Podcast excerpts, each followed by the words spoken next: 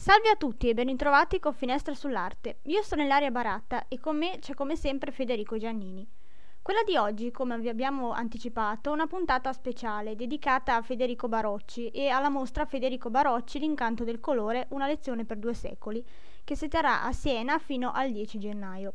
Noi siamo stati a Siena a visitare la mostra e con la puntata di oggi vogliamo condurvi alla scoperta della pittura di Federico Barocci e vogliamo darvi qualche informazione utile se vorrete visitare la mostra, cosa che vi consigliamo fortemente. Ma c'è tanto da dire oggi, quindi entriamo subito nel vivo e per questo vorrei chiedere a Federico qualche informazione preliminare su Barocci. Sappiamo che non ebbe una vita molto movimentata ben ritrovati anche da parte mia. È vero, hai detto bene, Federico Barocci non ebbe affatto una vita movimentata, anzi forse eh, potremmo definirlo come uno dei pittori meno dinamici di tutta la storia dell'arte, eh, sia per quanto riguarda la sua vita privata, sia per quanto riguarda la velocità con cui realizzava i dipinti, perché il nome di Barocci eh, è famoso anche per il fatto che era molto lento a portare a termine le sue opere. Questo perché era un pittore che curava eh, veramente tanto le sue opere e del resto lo testimonia il suo corpus eh, di disegni che ha dimensioni decisamente notevoli e alcuni di questi esempi, se voi dopo ne parliamo, sono presenti proprio nella mostra che si tiene um, a Siena. La sua lentezza comunque alle volte non gli fu d'aiuto perché ebbe più di un attrito con i suoi committenti che ovviamente volevano vedersi consegnare le opere entro i termini eh, stabiliti, ma molte volte questo non accadeva.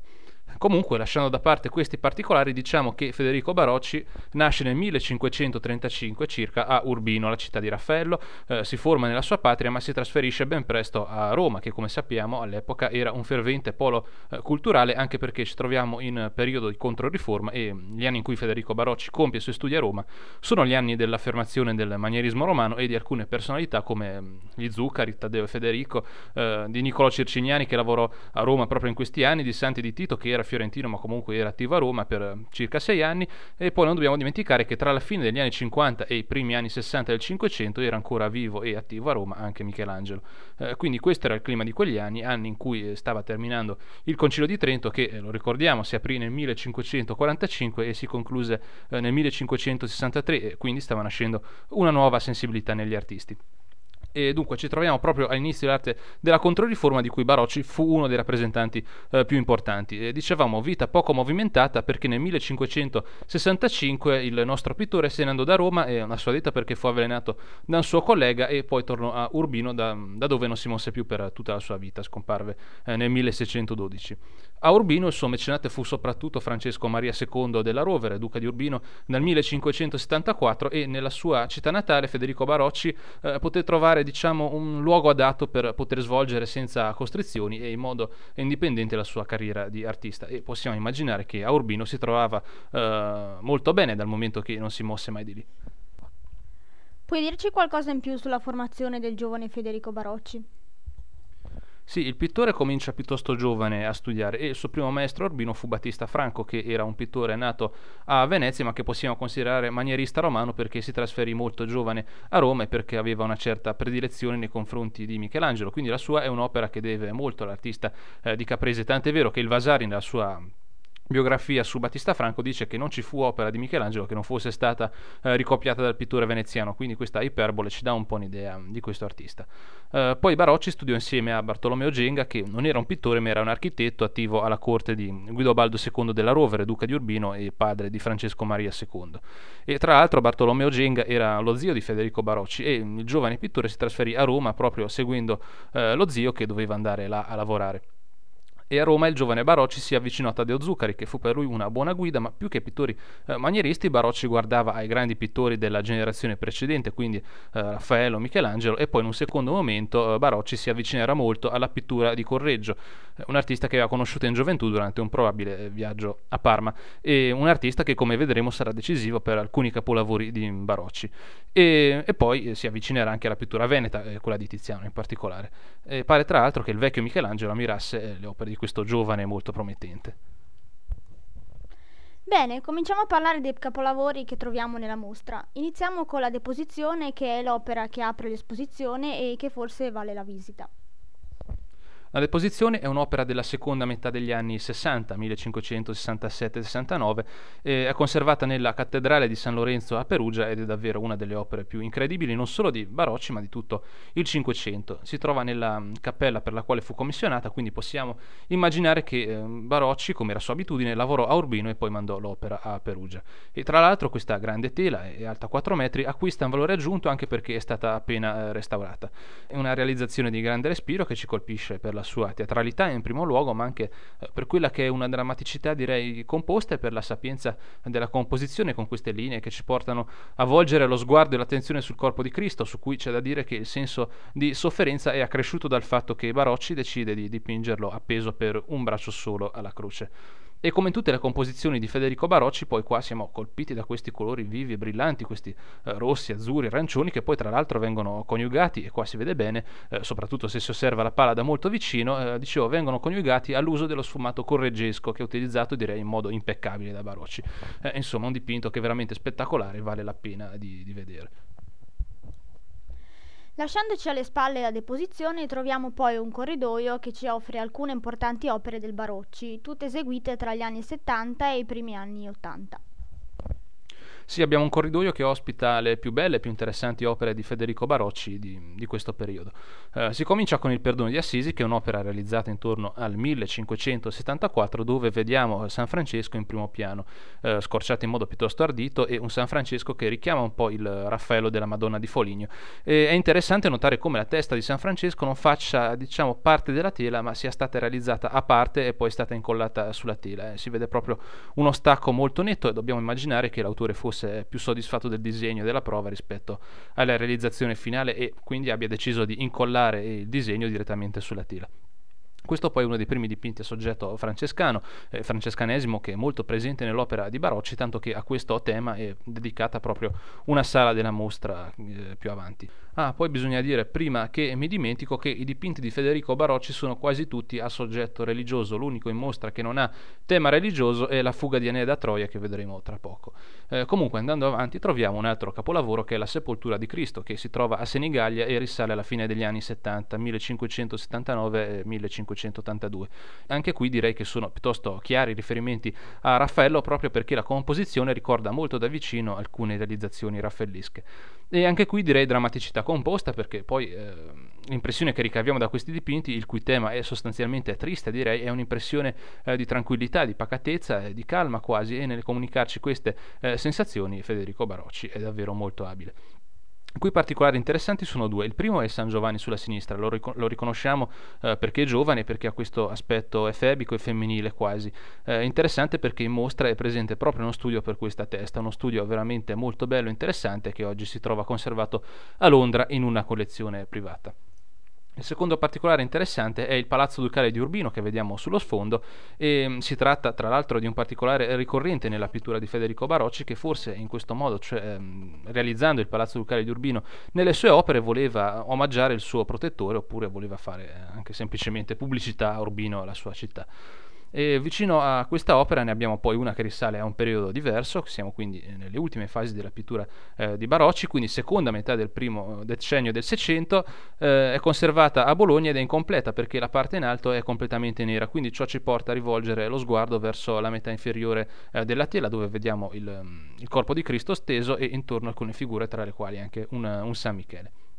Abbiamo poi altre due opere molto interessanti, Un'ultima cena e Una visitazione. Con L'ultima cena siamo già negli anni eh, 90 e l'opera ci colpisce per la sapienza compositiva grazie alla quale possiamo vedere all'interno eh, della stessa composizione tante piccole scene diverse. Eh, questa non è certo una novità eh, perché Federico Barocci eh, ci propone un modo di fare pittura che già i pittori veneziani avevano proposto, ma è comunque interessante notare eh, come, insie- come, insieme alla scena principale, che ovviamente è quella che ha per protagonista Gesù che benedice il pane di fronte agli apostoli, vediamo in primo piano a sinistra un personaggio che asciuga eh, un piatto e poi un bambino che si avvicina alla cesta dove ci sono i piatti e un ragazzetto che tenta di allontanarlo con una mano, eh, mentre con l'altra mano cerca, cerca, quasi di proteggere i piatti. E poi a destra vediamo dei personaggi che versano l'acqua in una bacinella con un cane che guarda eh, curioso e in secondo piano invece due porte che si aprono sulla cucina e ci lasciano un po' intravedere quello che succede. Quindi questa opera ci ricorda un po' le ultime scene che venivano eh, realizzate dai pittori veneti.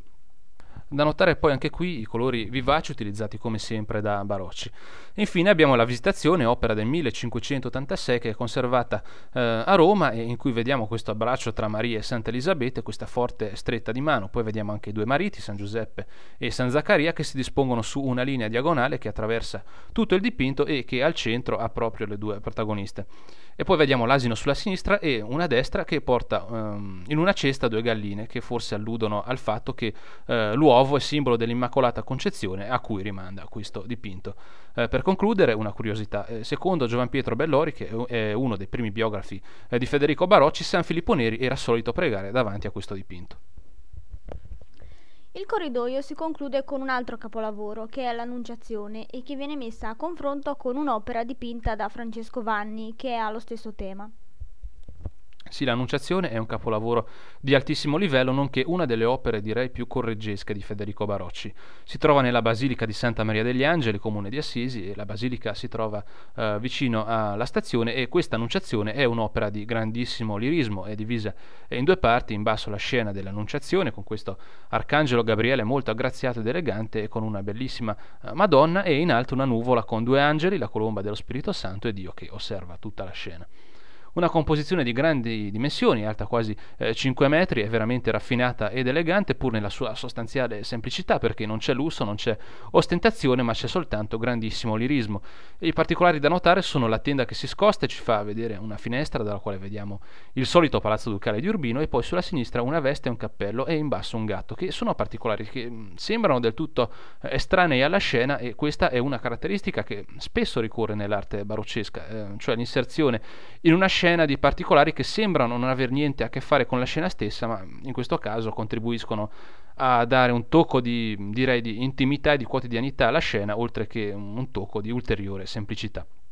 eh, hai detto che viene messa a confronto con l'annunciazione di Francesco Vanni e io direi, eh, ma comunque è un parere personalissimo, che eh, Francesco Vanni non regge il confronto per una serie di motivi, per esempio la nuvola dall'alto sembra eh, opprimere i due protagonisti principali nella composizione di Vanni e poi è troppo carica di queste figure di angeli. Eh, poi c'è il particolare ripreso proprio pari pari da Federico Barocci, cioè la tenda che si scosta sulla finestra, che ci fa vedere non un paesaggio ma un'altra stanza dove vediamo delle stoviglie e poi i colori sono meno luminosi e meno vivaci di quelli usati da Barocci e poi ancora i protagonisti del dipinto di Federico Barocci hanno una grazia e un'eleganza che secondo me eh, sono superiori a quelle mostrate dalla Madonna e dall'Arcangelo di Vanni. Quindi un Francesco Vanni che cerca di rivisitare il capolavoro di Federico Barocci ma secondo me, e ripeto questo è un parere molto personale, non arriva al suo livello. Bene, a questo punto si sale al piano superiore e la prima opera che si incontra è la Madonna del Popolo. Eh, diciamo però che in mostra purtroppo non possiamo vedere l'originale e al suo posto c'è diciamo un poster con il particolare del popolo. Eh, cosa ci puoi dire di questo dipinto conservato agli Uffizi? Brevemente diciamo che un'altra opera che si ispira a Correggio che risale al 1575-79 e tra l'altro c'è da notare come tutti questi dipinti che abbiamo citato fino a qui siano stati realizzati minimo in tre anni e per questo invece ne ha impiegati quattro. E, dicevo, opera che si ispira a Correggio e che è interessante più che per la scena in alto, è interessante per la scena in basso, cioè quella dove viene rappresentato il popolo e infatti il poster che è presente in mostra riproduce proprio la parte bassa del dipinto. È un particolare interessante per via delle sue notevoli variazioni su tutti questi personaggi che sono tratti eh, dalla quotidianità e la cosa non è molto frequente nell'arte di Federico Barocci perché l'unico esempio finora eh, lo abbiamo visto soltanto eh, nell'ultima cena che un po' richiamava una scena della corte urbinate e invece in questa Madonna del Popolo sono proprio gli appartenenti al popolo che danno all'autore la possibilità di sperimentare tutta una serie di eh, colori, di luci, tagli, prospettive. Vediamo per esempio la donna con i due bambini, eh, personaggio di schiena che ci dà un'idea dell'attenzione per i particolari anatomici e poi il cane sulla destra, quindi repertorio tratto anche dal mondo animale. L'ultima cosa importante da dire è il fatto che insista molto sul popolo ci fa pensare in questo caso a un'anticipazione dell'arte barocca. Possiamo tracciare un profilo dell'arte di Federico Barocci a questo punto, anche in relazione al titolo della mostra. Eh, sì, proviamo a riassumere le principali caratteristiche dell'arte di Federico Barocci. Eh, per prima cosa diciamo che il suo è un modo di fare pittura molto accurato, preciso, elaborato e ce lo dimostra la grande quantità di disegni che l'artista ci ha lasciati, eh, disegni che erano per lui essenziali per la preparazione delle sue opere. Poi un'altra caratteristica importante dell'arte di Federico Barocci, e lo abbiamo visto in alcuni dei dipinti che abbiamo analizzato fino a questo punto, è la grazia dei suoi personaggi unita a una particolare eleganza. Sono due qualità che spesso contribuiscono a produrre risultati di grande lirismo. E è il caso per esempio dell'Annunciazione di Santa Maria degli Angeli. Eh, basti vedere come in quell'opera vengano resi gli incarnati gli sguardi dei due protagonisti. E poi quella di Barocci è un'arte equilibrata, bilanciata, tranquilla, che spesso arriva anche a dei risultati densi di misticismo. E non dobbiamo del resto dimenticare che Federico Barocci è uno dei più importanti artisti della Controriforma e addirittura c'è chi dice che sia il più importante artista della Controriforma. E in questo suo eh, misticismo, in questo suo idealizzare alcuni aspetti dei personaggi appartenenti alla sfera del divino, ehm, in qualche modo direi che anticipa quella che sarà poi la corrente classicista eh, dell'arte barocca che ha il suo massimo esponente in Guido Reni, tant'è che poi sono presenti eh, anche alcune opere di Guido Reni in mostra e non a caso sia Federico Barocci sia Guido Reni hanno in Raffaello uno dei principali artisti di riferimento. Eh, ma il grande protagonista dell'arte di Barocci è il colore, come sottolinea il titolo stesso della mostra. Eh, il, coloris- il, colorismo di Federico Barocci è armonico, è vivo, eh, brillante, avvolgente, con colori e toni che eh, vanno sempre d'accordo, che a volte risultano anche cangianti e che sono esaltati dall'uso che il pittore fa della luce, una luce che serve proprio per dare ancora maggior rilievo ai colori, tanto che spesso nei dipinti eh, di Barocci le fonti di luce sono più di una. I colori di Federico Barocci hanno una base veneta che viene unita a suggestioni correggesche e tutto questo dà vita a un risultato unico evidenziato da questo uso sapiente della luce, direi volto eh, a creare effetti di straordinaria bellezza. Ecco, tutto questo in breve è l'arte di Federico Barocci. Bene, abbiamo al primo piano una serie di sale, ognuna dedicata a un tema diverso. Per esempio, la prima è la sala in cui le opere di Barocci vengono poste a confronto con la cosiddetta scuola moderna quindi troviamo Cristofano Allori, i Carracci, i Cavalieri d'Arpino e, e altre ancora. La sala si apre con quella che è l'ultima opera dell'artista, e cioè Lecce Homo. Lecce Homo è stata terminata nel 1613 da Ventura Mazza, che era un allievo di Federico Barocci, e come hai sottolineato tu si tratta eh, dell'ultima opera dell'artista. Eh, con il tema abbiamo familiarizzato nella puntata scorsa sul Cigoli e si tratta eh, del momento in cui Pilato presenta alla folla Gesù dicendo Ecce Homo, che significa ecco l'uomo. È un'opera un po' problematica perché non si capisce fino a dove arrivino gli interventi di Barocci e dove invece abbiano inizio quelli dell'allievo. E alcuni dicono che Mazza abbia addirittura colorato lui l'opera e altri invece sostengono che la cura e la brillantezza dei colori siano propriamente barocceschi. Eh, si tratta comunque di un dipinto importante perché è uno dei più mistici di Federico Barocci, lo notiamo per il fatto che questo Cristo al centro della scena è sereno e calmo, eh, sorride seraficamente nella sofferenza e nel dolore, quindi vuole essere eh, un chiaro messaggio nei confronti degli osservatori, cioè di rimanere ben saldi nella propria fede anche nei momenti dolorosi, eh, perché siamo in pieno clima controriformistico ovviamente.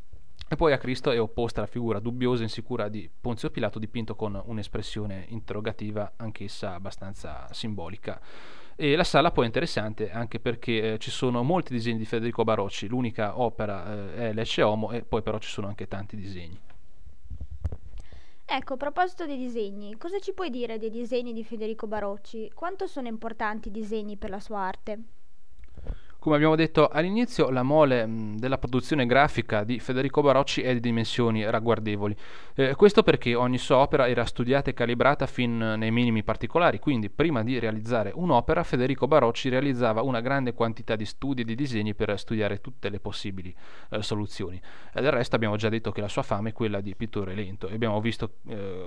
come quasi tutte le sue opere han, abbiano richiesto una lavorazione non inferiore ai tre anni e ce lo testimoniano anche le ingenti quantità di disegni che sono rimaste per ciascuna opera. Eh, qui in mostra ne vediamo alcuni, per esempio abbiamo uno studio per un San Girolamo che viene posto a diretto confronto con il San Girolamo di Annibale Carracci, poi nella sala successiva abbiamo alcuni studi per le stimate di San Francesco, studi di teste, eh, di cui uno per la Madonna del Popolo e poi altri ancora. Puoi dirci ora qualcosa sul rapporto tra Barocci e il Barocco? È un po' gioco di parole, ma troviamo una sala che approfondisce proprio questo tema. Sì, io citerei tre dipinti, eh, le stimate di San Francesco, a cui abbiamo fatto appena riferimento, eh, l'Assunzione e la Beata Michelina Metalli.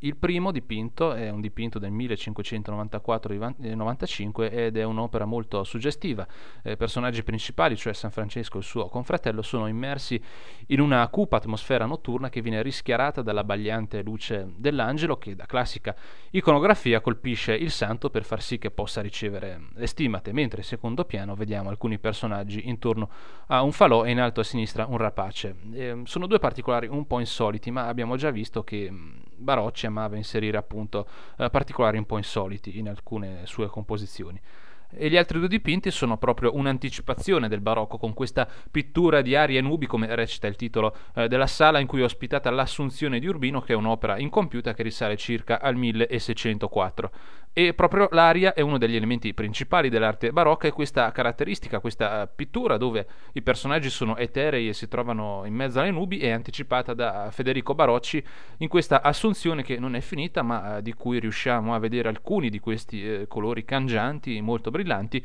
e riusciamo quindi a intuire quale dovesse essere il risultato finale. L'ultimo dipinto che abbiamo citato, eh, la Beata Michelina Metalli, è un'opera realizzata intorno al 1600 e la protagonista è una francescana dipinta in un momento di estasi eh, per un dipinto dal risultato molto mistico. Ah, poi dimenticato di citare un'altra opera molto importante che è La fuga di Enea da Troia, che è l'unica opera a tema non sacro presente in mostra, come abbiamo anticipato prima. È un quadro firmato proveniente da Roma, dalla Galleria Borghese e il tema ovviamente è tratto dalla cultura classica, con Enea che porta in salvo i familiari, cioè il padre Anchise caricandoselo sulle spalle, il figlio Ascanio e la moglie Creusa. Notiamo come i particolari dell'incendio di Troia siano piuttosto marginali perché l'attenzione è focalizzata sui protagonisti. Vediamo eh, i nelle mani di Anchise e poi vediamo sullo sfondo un edificio che si ispira chiaramente alla chiesa di San Pietro in Montorio a Roma, progettata da Donato Bramante, urbinate come Barocci. Cosa ci dice invece del Barocci ritrattista? Sì, in mostra abbiamo quello che di sicuro è il suo ritratto più famoso, cioè il ritratto di Francesco Maria II della Rovere eh, del 1572, conservato agli Uffizi, un dipinto che ha qualche debito nei confronti della ritrattistica di Tiziano. Il dipinto venne eseguito quando il futuro duca, eh, divenne infatti tale nel 1574, ehm, quando quindi il futuro duca era appena ritornato dalla battaglia di Lepanto alla quale aveva eh, partecipato e sottolineo che in questo ritratto il della Rover era molto giovane perché aveva 23 anni. Ehm, dal ritratto che era stato commissionato dal padre di Francesco Guidobaldo II ricaviamo una grandissima cura e attenzione eh, per i particolari e per eh, le decorazioni, basti vedere l'armatura del giovane e le decorazioni dell'elmo e ancora con quanta eleganza venga resa la fascia rossa che, che Francesco Maria sta indossando. Eh, la luce in questo dipinto è la grande protagonista, una luce che mette in evidenza tutte le finiture dell'armatura di Francesco Maria eh, della Rovere e soprattutto sottolinea la fascia rossa bordata d'oro. C'è poi un ritratto di fanciulla, sempre conservato agli Uffizi e realizzato più o meno nello stesso periodo del ritratto che abbiamo appena analizzato, ma non sappiamo chi sia la ragazzina ritratta, anche se alcuni ipotizzano che si tratti di ehm, Lavinia della Rovere, che era la sorella minore di Francesco Maria, ma questo non possiamo dirlo con, eh, con sicurezza. Eh, comunque è una ragazza di famiglia importante visto il ricco vestito che indossa. È un dipinto che si distingue anche in questo caso per grazia ed eleganza. E poi ovvia- eh, ovviamente abbiamo il um, dipinto che chiude la mostra, che è l'autoritratto di Federico Barocci, risalente al 1600 circa, anch'esso conservato agli Uffizi come i due precedenti. È un ritratto deciso, eh, dal quale però ricaviamo l'immagine di un uomo tranquillo, pacato, anche un po' insicuro se vogliamo, tutte caratteristiche eh, che riflettono il carattere di Federico Barocci, del quale abbiamo notizia, oltre che dai suoi scritti, anche dai suoi biografi. Ti faccio una domanda un po' particolare, visto che abbiamo parlato di Francesco Maria della Rovere. Il fatto che il pittore non volle mai muoversi da Urbino lo rese, diciamo così, uno strumento politico in mano al suo mecenate? Ovviamente puoi ben immaginare che, tenendo in conto il fatto che Federico Barocci era diventato negli anni uno dei pittori più importanti e più famosi della scena europea, perché le sue opere erano famose anche al di fuori dei confini della sua eh, patria, il fatto che non volle mai muoversi da Urbino fu, non dico sfruttato, ma sicuramente costituì una mh, mm, grossa fonte eh, di prestigio per Francesco Maria della Rovere, che poteva avere al suo servizio presso la sua corte uno dei pittori eh, più importanti e più influenti dell'epoca. Eh, questo significa che il duca di Urbino riceveva richieste di opere mh, del suo protetto da tutte le corti d'Europa, in particolare dalla Spagna, perché tra il 1565 e il 1568 eh, Francesco Maria II della Rovere completò la sua educazione proprio presso la corte di Spagna. Eh, quindi sì, Federico Barocci eh, fu per certi versi anche uno strumento oh, politico di cui il suo eh, mecenate poteva servirsi per poter garantire prestigio al suo ducato e garantirsi prestigio significava anche garantire la stabilità e la solidità del ducato di Urbino che aveva un equilibrio piuttosto precario, tant'è vero che finì di, di esistere proprio con la scomparsa eh, di Francesco Maria II nel 1631, anno in cui i territori del Ducato di Urbino passano allo Stato della Chiesa. Non dimentichiamo comunque, sempre tornando al discorso di prima, che gli artisti erano sempre eh, stati motivo di prestigio per i loro mecenati ed erano quindi un ottimo investimento per uno Stato, soprattutto se piccolo come il Ducato di Urbino. Bene, l'ultima sala della mostra conserva due grandi capolavori di Federico Barocci. Esatto, il primo è del 1575 circa ed è la Sacra Famiglia con il San Giovannino, dipinto chiamato anche Madonna del Gatto e conservato a Londra alla National Gallery, eh, da non confondere con la Madonna della Gatta, che è un'altra opera non presente in mostra che invece si trova agli Uffizi, sempre un'opera di Federico Barocci, ovviamente. Eh, la Madonna del Gatto è davvero un grande capolavoro, una realizzazione eh, bellissima che ci offre una sacra famiglia dipinta con grande spensieratezza e serenità, sembra quasi una famiglia diciamo terrena, ritratta nella sua eh, quotidianità e il particolare ovviamente più bello e più lirico della scena è il San Giovannino che mostra il cardellino, simbolo della passione, al gatto a sinistra che si alza sulle zampe posteriori per cercare di avvicinarsi eh, al volatile. Eh, tutti i personaggi sono sorridenti e da tutto traspare questo senso di gioia che insieme ai colori brillanti e vivi insieme al gatto, che è il grande protagonista direi della scena, contribuisce a rendere unica questa composizione. E l'altro capolavoro è Il riposo durante la fuga in Egitto, eseguito nei primi anni 70 e detto anche Madonna delle ciliegie per il gesto di San Giuseppe che dà delle ciliegie a Gesù bambino prendendole proprio eh, dal ciliegio che occupa la parte alta della composizione.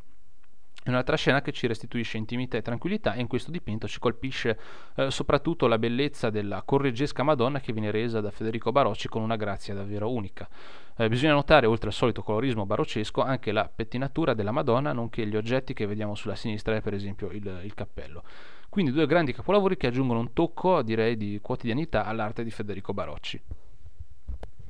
Siamo ormai in chiusura e la domanda che ti faccio di solito, cioè cosa ha lasciato Federico Barocci all'arte, è anche l'occasione di chiederti per quale motivo si dovrebbe visitare questa mostra.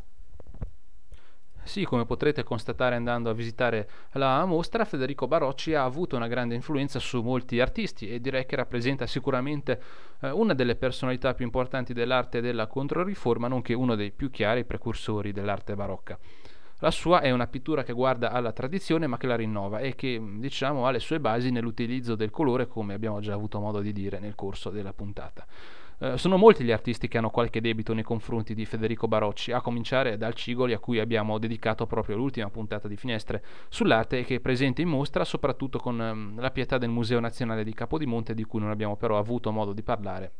nella puntata scorsa. Eh, un altro artista che prende più di uno spunto da Federico Barocci niente meno che Peter Paul Rubens, considerato eh, uno dei più grandi pittori del barocco fuori dall'Italia e insieme a lui possiamo citare l'altro fiammingo Anton van Dyck, eh, allievo eh, proprio di Rubens. Eh, decisiva poi l'influenza di Federico Barocci su quella che è la scuola asinese del tardo manierismo, quindi alcuni pittori come Francesco Vanni, Ventura Salimbeni, eh, Rutilio Manetti, Alessandro Casolani e altri che sono presenti in mostra e tra l'altro il fatto che tutti questi pittori sinesi guardino a Barocci è uno dei motivi per cui la mostra si tiene a Siena. Eh, poi mi chiedi perché si dovrebbe visitare questa mostra. Beh, intanto perché è una mostra che ci offre una visione d'insieme, direi piuttosto completa sull'arte di Federico eh, Barocci, visto che le opere più famose ci sono quasi tutte, mancano giusto, eh, so, la Madonna del Popolo, la Madonna della Gatta, la Natività del Prado e pochi altri. Eh, poi perché è una mostra che è stata realizzata con molta cura, possiamo ammirare grandissimi eh, capolavori anche di altri pittori e devo dire che mh, mm, è stata ottima anche la scelta degli artisti di confronto, perché oltre a quelli che ho citato poc'anzi troviamo anche eh, i Carracci, Guido Reni, Bernardo Strozzi, Dennis Calvert, il Cavalier d'Arpino, per arrivare addirittura al Settecento con Rosalba Carriera e Jean Honoré Fragonard. Insomma, se potete andate a vedere questa mostra eh, che merita veramente tantissimo e vale veramente la pena di andarsi a fare un giro a Siena e visitare questa mostra. Bene, anche per oggi siamo giunti al termine della nostra trasmissione. Un ringraziamento a Federico per averci guidato all'interno dell'arte di Federico Barocci, partendo dalle opere presenti in mostra, e un ringraziamento a tutti voi per averci seguiti fino a questo punto. Finestra sull'arte torna tra un paio di settimane per una puntata che sarà l'ultima di questa prima stagione del nostro podcast e sarà dedicata a Beato Angelico. Un saluto dell'Aria Baratta e da Federico Giannini.